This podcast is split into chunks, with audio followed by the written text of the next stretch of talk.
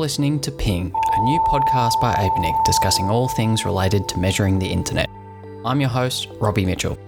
If you're new to the show and are wondering what this podcast is all about, each fortnight we chat with internet researchers and operators from around the world about the research they are doing and insights they've gained into the well-being of the internet.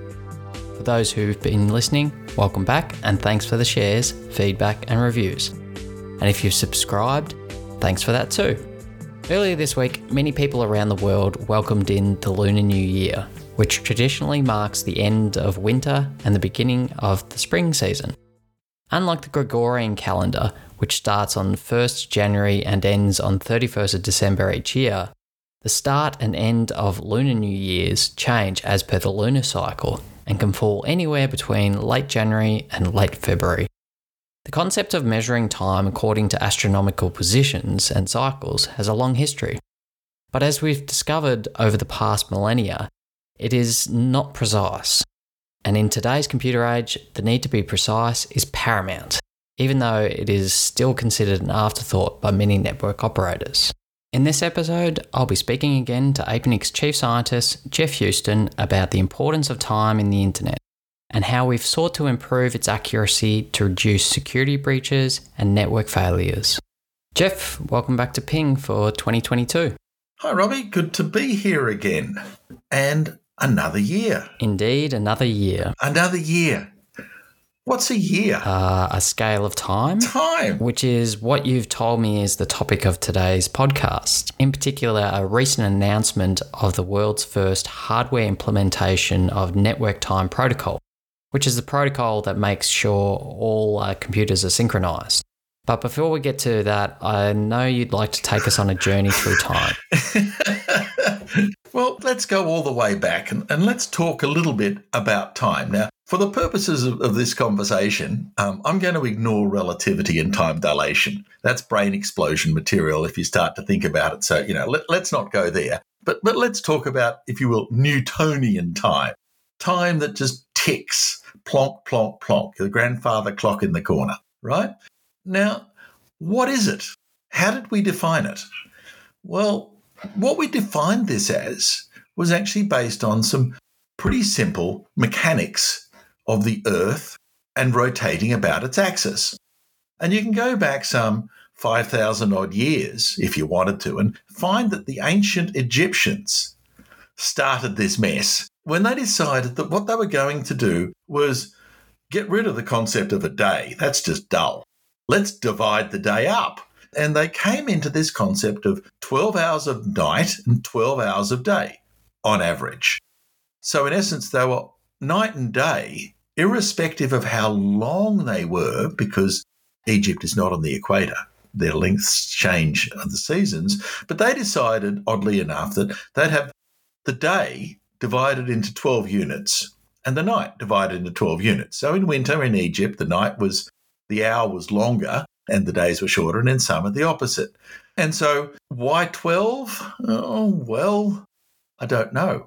But then this concept got taken into the Babylonians. Now, the Babylonians were, in terms of integer mathematics, a little bit more adept, and they loved the number 60 not 10, but 60. So it wasn't based on humans. It was actually based on, on the fact that 60 is divisible by a whole bunch of numbers.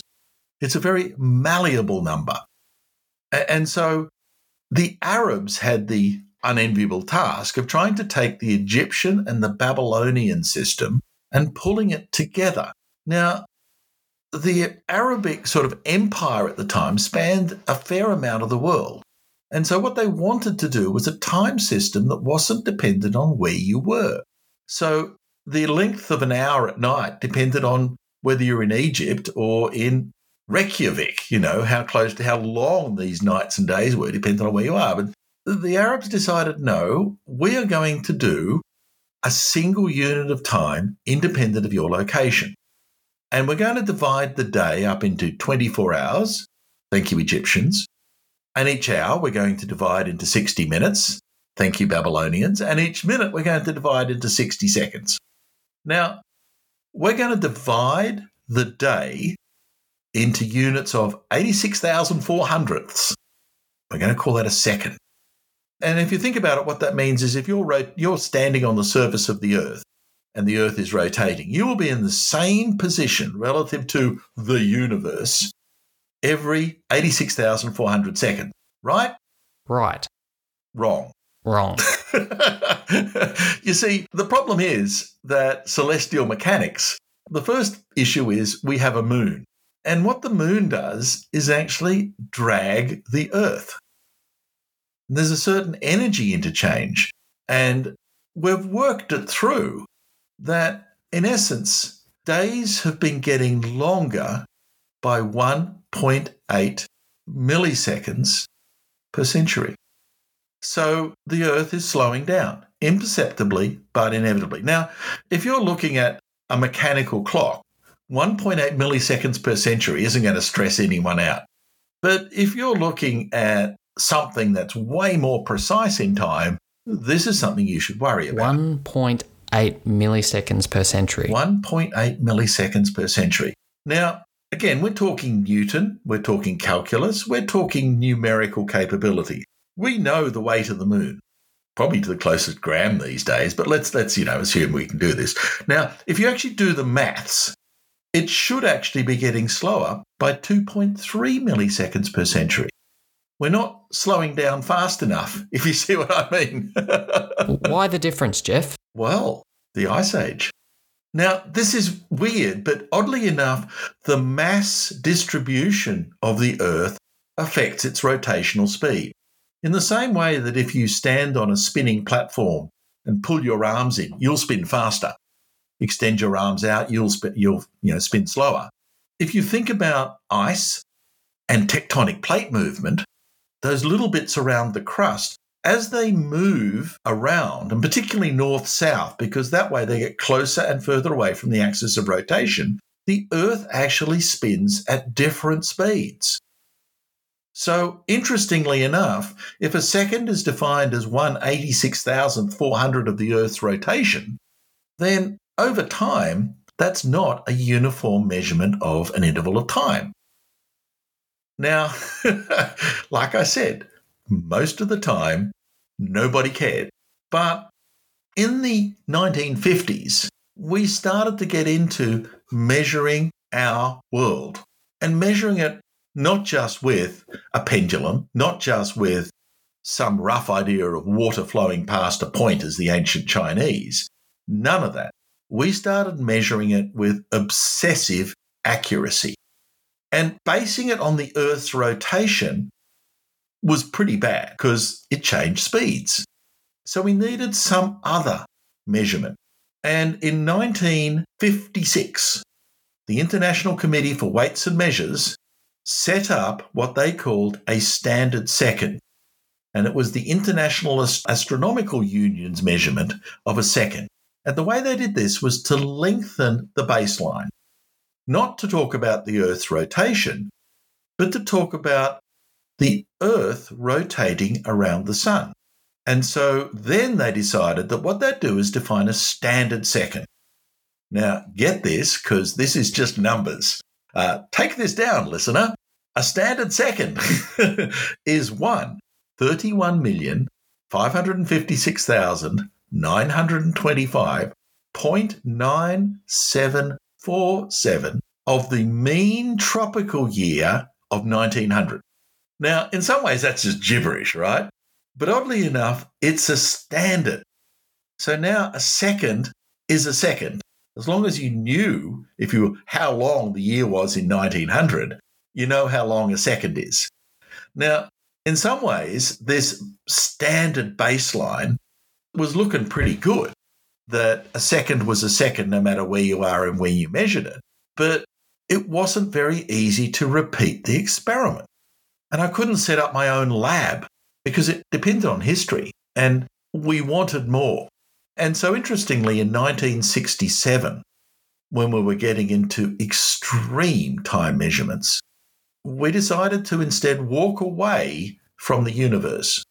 So, before that, we had basically various forms of astronomical time.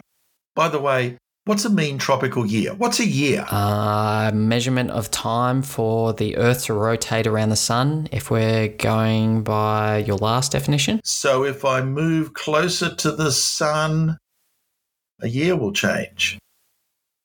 If I move further away, it will change. Is the Earth is a constant distance from the sun? well, no. Uh, and, and so celestial mechanics at this very close scale because in, in, celestial terms, the sun is just, you know, next door. This is not good enough. So back to the drawing board. And so we started looking at distant quasars and going, well, it's not the Earth relative to the sun, but it's the Earth relative to the sun relative to distant points of reference. This will now define our year, they said. But again, as you start to get to 10, 12, 15 figures of accuracy here, you start to figure out that A, the sun and the earth are moving relative to the galaxy. Oops. The galaxy is moving relative to all other galaxies. Oops. And you kind of drift into nowhere. As you try and anchor this unit of time into some observable solidity, the rock of time, you start to realize there is none out there in the universe. And I haven't even talked about relativity. Ah, yes, the problem of space time. Yeah, well, it's all of that, right? So they're clever people in 1967. They're very clever people. They said, right, instead of going to the vast, let's go to the minute. Instead of getting time from the universe, let's get time from the atom. And so a new version of time came up in 1967, which is, again, astonishingly big in terms of accuracy, number of figures. We take the cesium 133 atom, which oscillates between two very fine levels of energy state. And it does so in a really stable way. It does so 9 billion, 192 million, 631,770 times every second. So instead of defining it that way, let's reverse this. The amount of time, the duration for a cesium 133 atom to make 9 billion, 192 million, 631,770 state transitions, the amount of time, that's a second. We're there. We've done it. Right? I'm guessing no.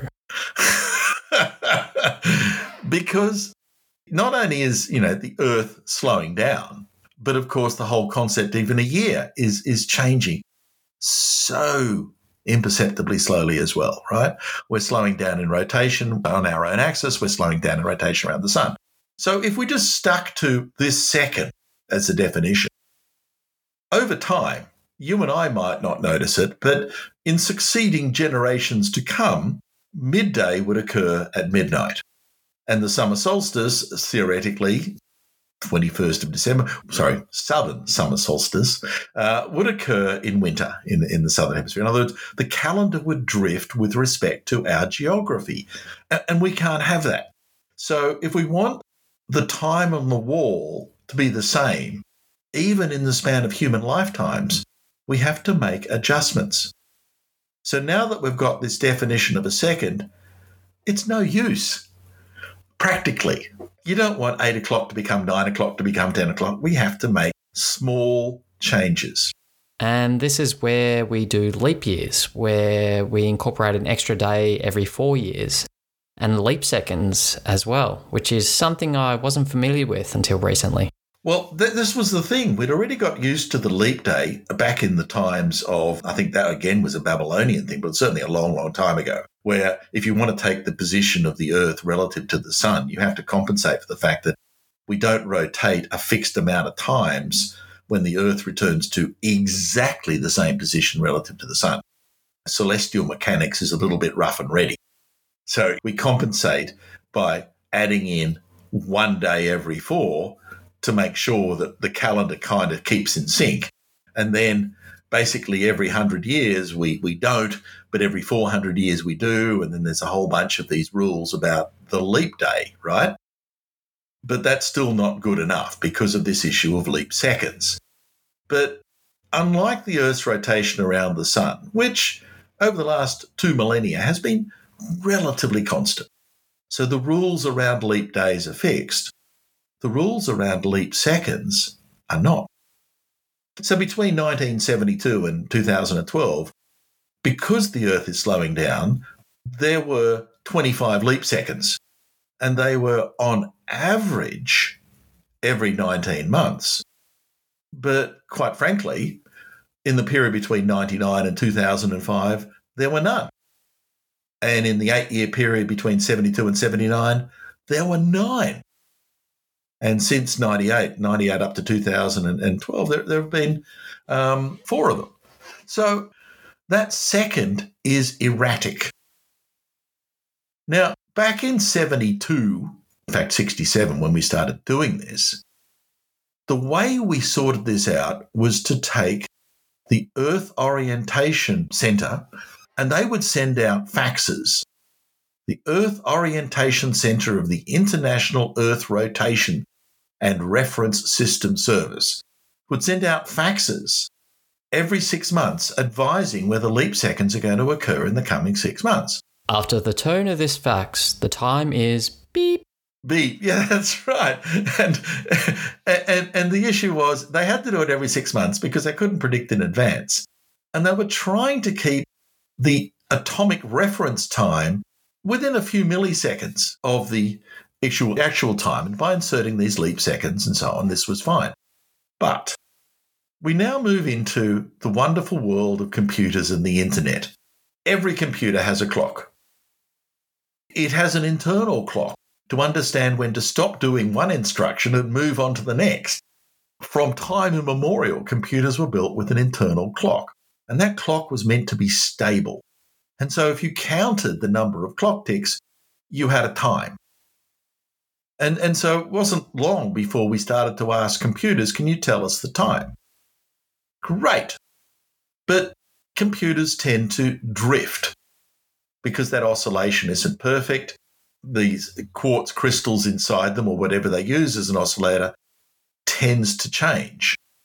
So folks said, but I want the computer to keep the time, not your idea of the time, the time as defined by the atomic time modulated by leap seconds. right? So, again, there are many various labels for time, and, and the one we're going to talk about is UTC, Coordinated Universal Time. Uh, UTC because the French. And it works within 0.9 of a second of UT1, which is universal time as measured by counting cesium atom oscillations, but adds leap seconds such that UTC is within 0.9 of a millisecond of the Earth's rotation around its axis. Okay, so let's just review where we've got to right now. We have this highly accurate tick called UT1, which is divided, if it is defined what is a second. You know, one second is 9 billion of these cesium 133 oscillations. And this continues independently of the Earth's rotation on its own axis, rotation around the sun, the movement of the solar system in the galaxy. None of those things change UT1. But we also have a second time scale, which is coordinated universal time. And the way this works is that it tries to make sure that there are 86,400 standard seconds in a day.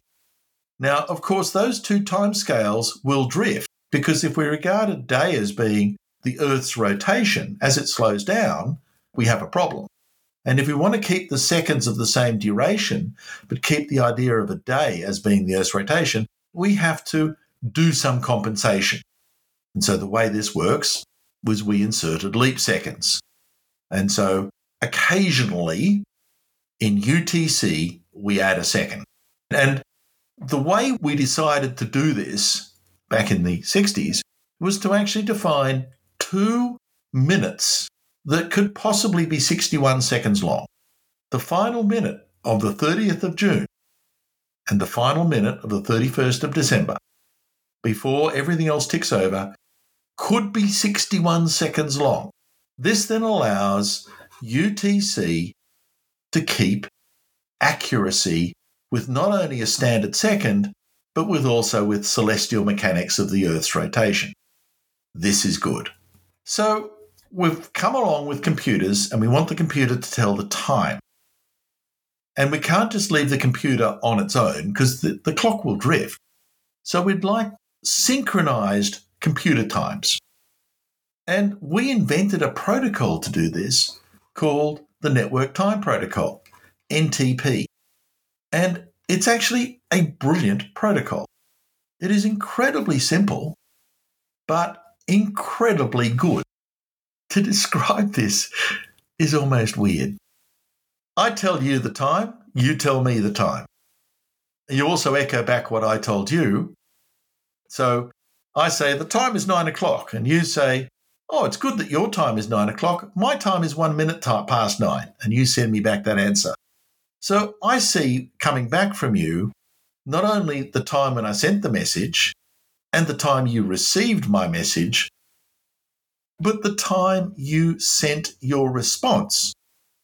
And as your response will hit my computer, I'll also record that time.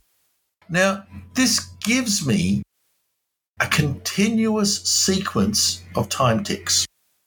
And if I analyze the drift and lock in against this signal, if you are a reference timer and I am a client, I can take a whole sequence of these, average them out, and say, well, irrespective of transient network jitter, I now have a steady signal.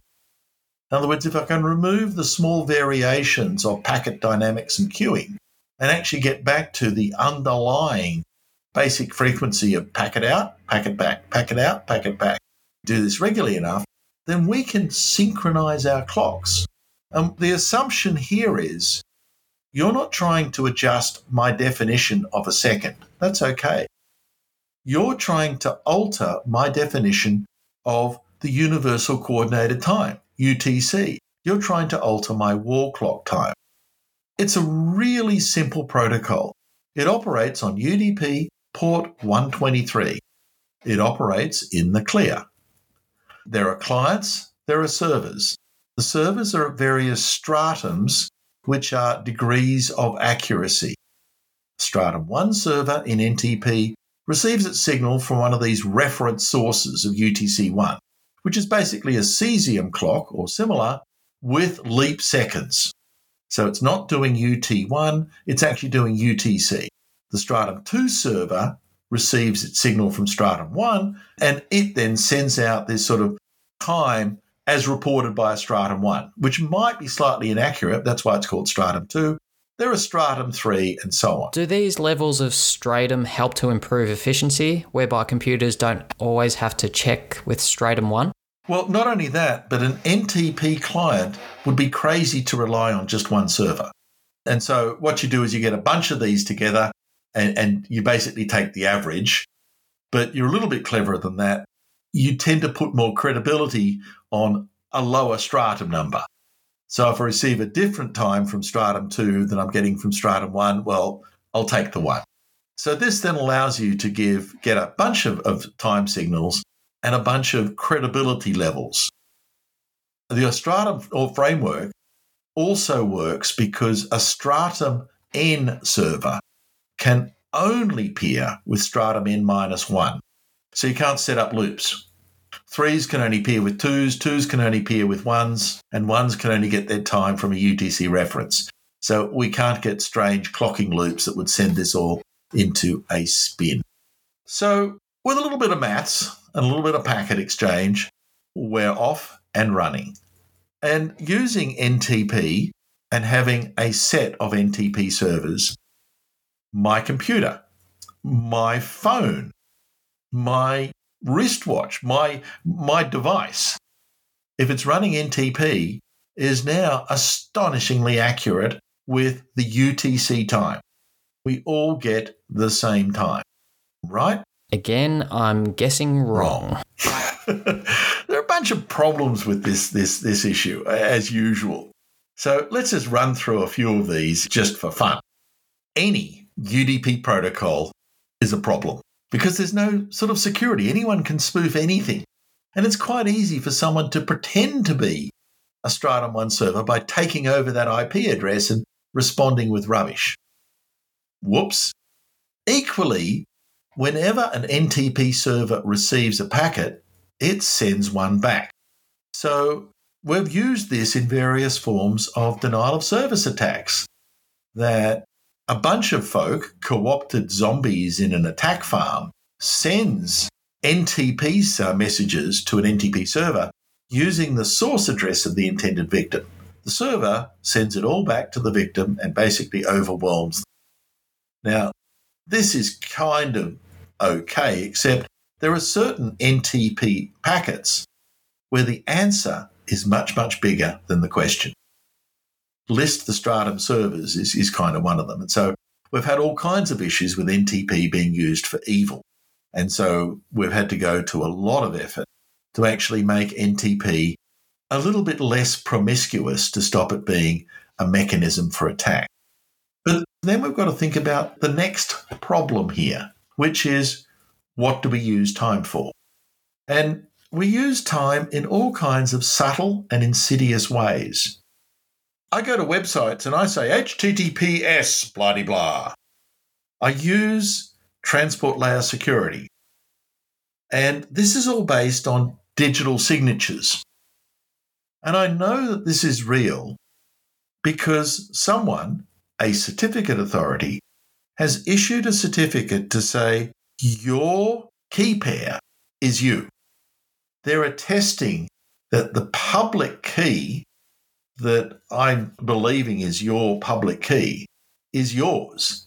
And the private key you're using to, if you will, make the puzzle that I need to solve with your, your public key, that's genuine. Now, any certificate authority cannot and will not issue an eternal certificate. That doesn't work. So, what they normally do is put in time fields in this certificate that says, up until the 31st of December 2021, this certificate is good. After that, it's not. Now, oddly enough, when I get a certificate, I don't check back with the certificate authority. That's too slow. That's too inefficient. That's too wrong. I just check with my local time. And so if my war clock says it's after the 31st of December 2021, don't believe it, then I won't. So, what if you, the nasty attacker, could change my time? I'll believe stuff that I shouldn't. I'll believe stale information. I can be the victim of a so called replay attack. Because the time is wrong for me, I will believe stuff that I shouldn't. So, corrupting the time is a problem. And we'll get back to that a bit later with, with secure NTP. But I, I just wanted to finish off the discussion about NTP and also what's going on here about the other reason why NTP has been a source of endless heartache over these damn leap seconds. You see, computers don't like having a 61 second minute. They really, really don't. And the way this worked in the standard version of Unix, POSIX, was that on the leap second, they really did wind the system clock back by one minute. What's the time? One second to midnight. What's the time? Still one second to midnight. But if I wrote code that said alarm me in one second, what does it mean? Now, I need to write an exception here. But since 1972, there's only been about 25 of these exceptions. And they're tested irregularly and they're tested at the worst possible time. They're basically tested at midnight, 31st of December, UTC, which is where most people are either hopelessly drunk because they've just had New Year or they're doing the countdown because they're about to have it. Nobody is paying attention. And so, one of the less exercised and more serious issues around changing the time is occurring at the one time of the year where you know, you know, no one is paying attention. And things have been disastrous. Give us an example of disastrous, Geoff. Oh, the Sabre airline reservation system for a whole bunch of airlines went down for a day or two. Oops. Um, How big do you want this?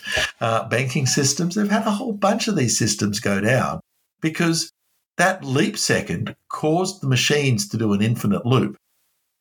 And so you didn't and couldn't get them out until you literally yanked the power plug because it wasn't going to fix itself. It was just sitting in a tight instruction loop going, wow, I am so confused. I'm going to execute this same code forever. Thank you, POSIX.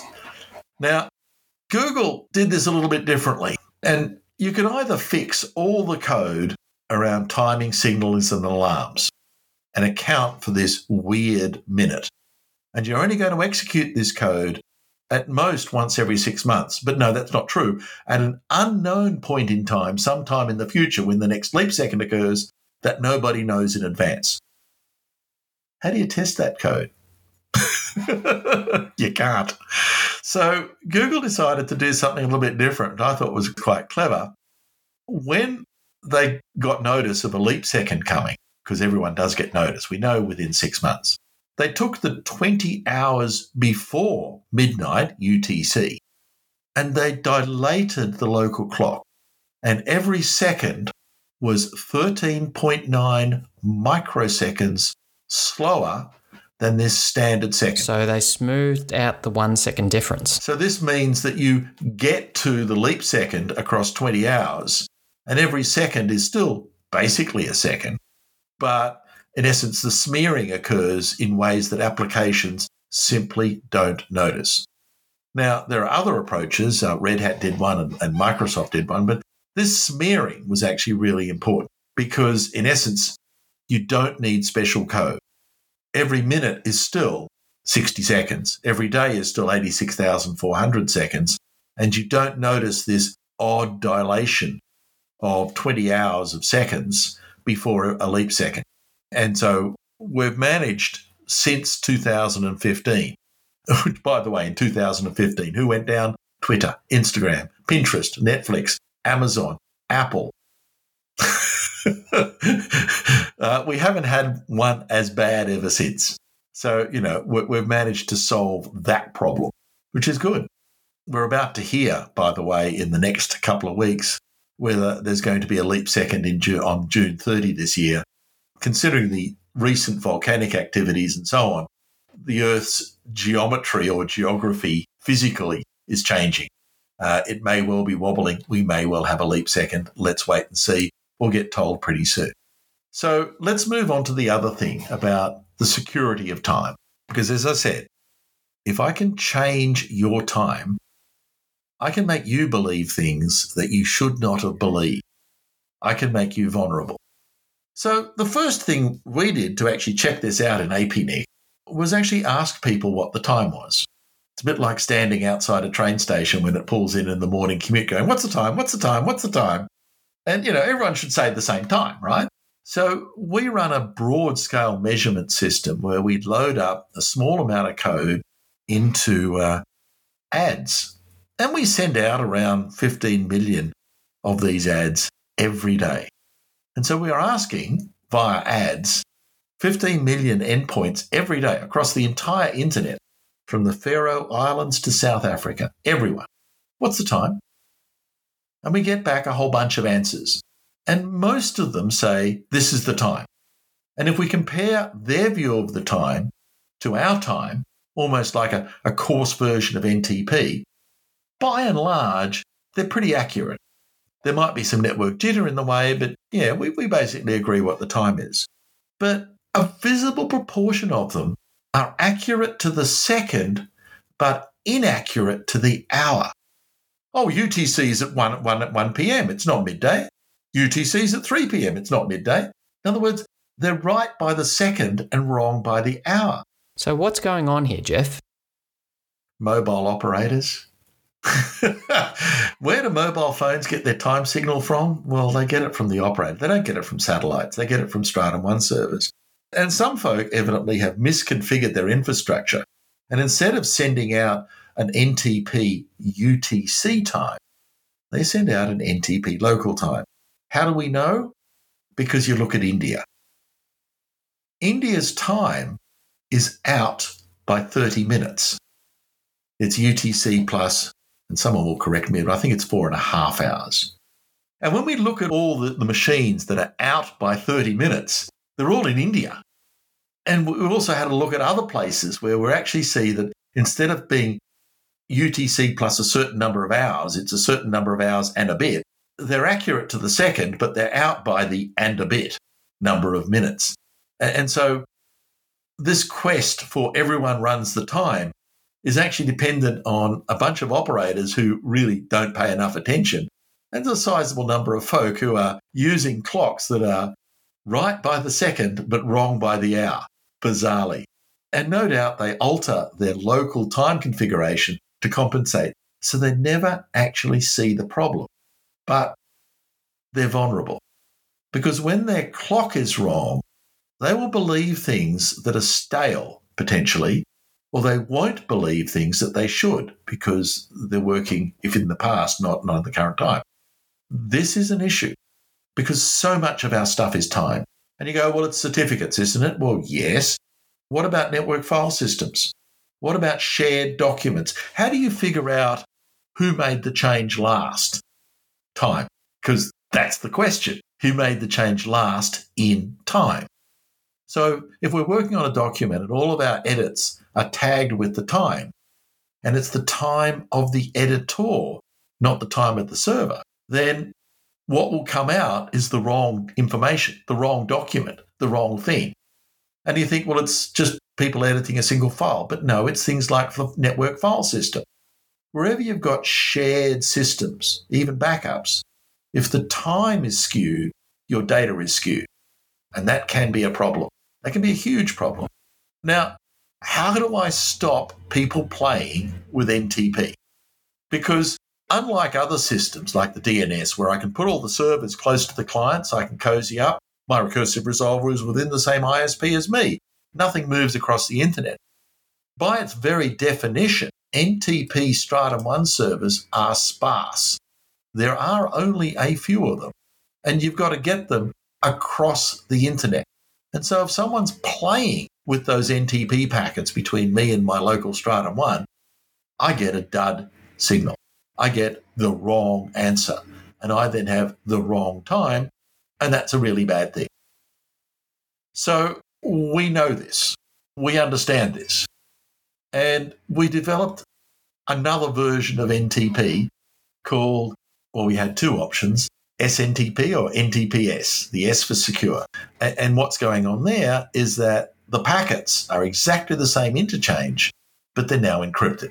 Now, this is done in software, and encryption is hard and it's slow.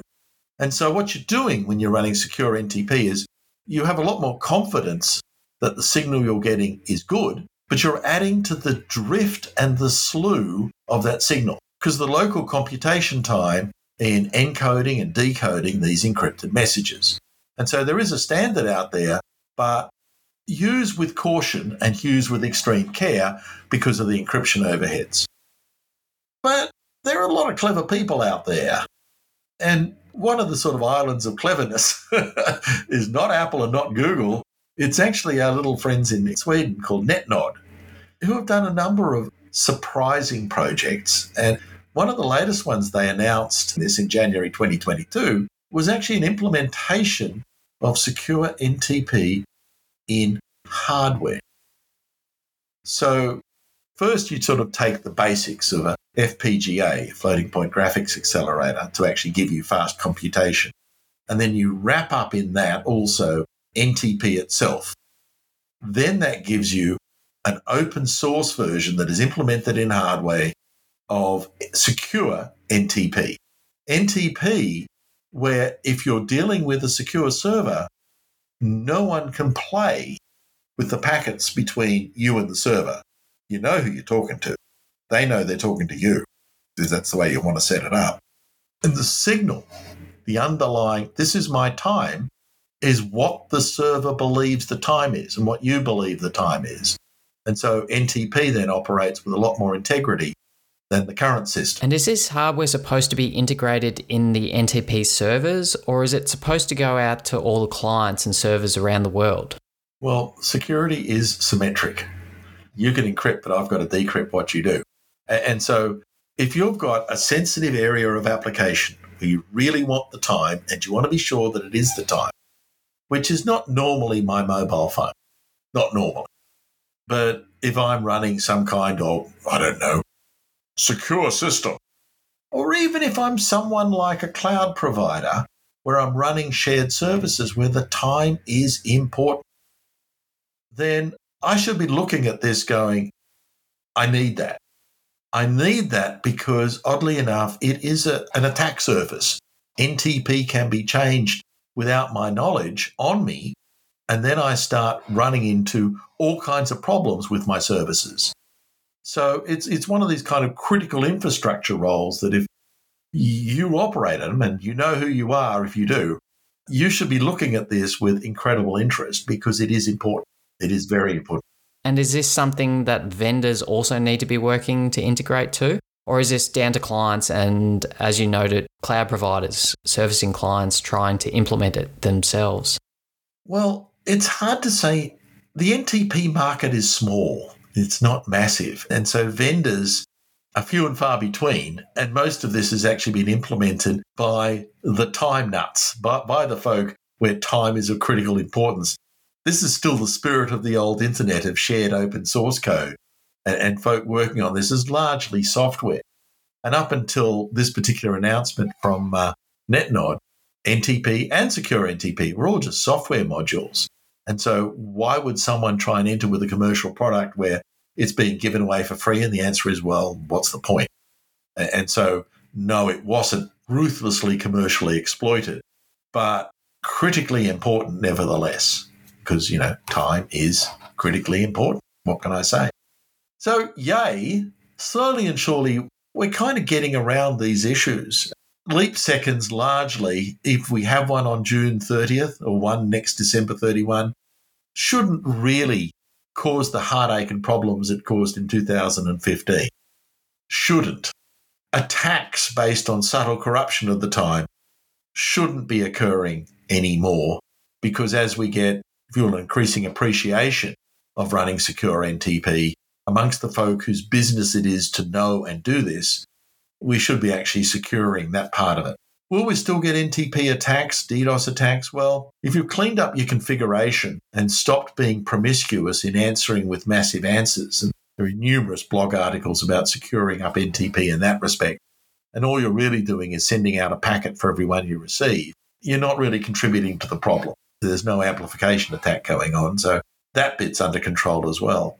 So, you know, on the whole, it's a better story today than it was five or six years ago. On the whole, we're kind of cleaning things up. Um, the Earth is still slowing down. Those two milliseconds a century or every thousand years or so, we, we can't stop that. We're still waiting for the next ice age. We're still waiting for the next ice age. There are tectonic movements, there's still geology time is still a variable thing. Oddly enough, there was a standards effort because the ITU still has control of time. And this is a periodic debate. Because the deltas are so small between UT1 and UTC, these leap seconds were considered such a big problem that a number of national delegations have been pushing for many years to actually move UTC over to UT1 and just let the time drift. Keep on leaving a day as exactly for 86,400 seconds and allowing midnight to effectively shift forward as the Earth slows down. Their position being a few milliseconds every millennia, meh, no one will notice. These leap seconds are killing us.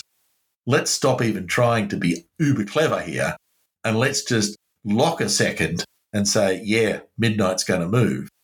Um, a number of national delegations want that change. A number of other national delegations don't.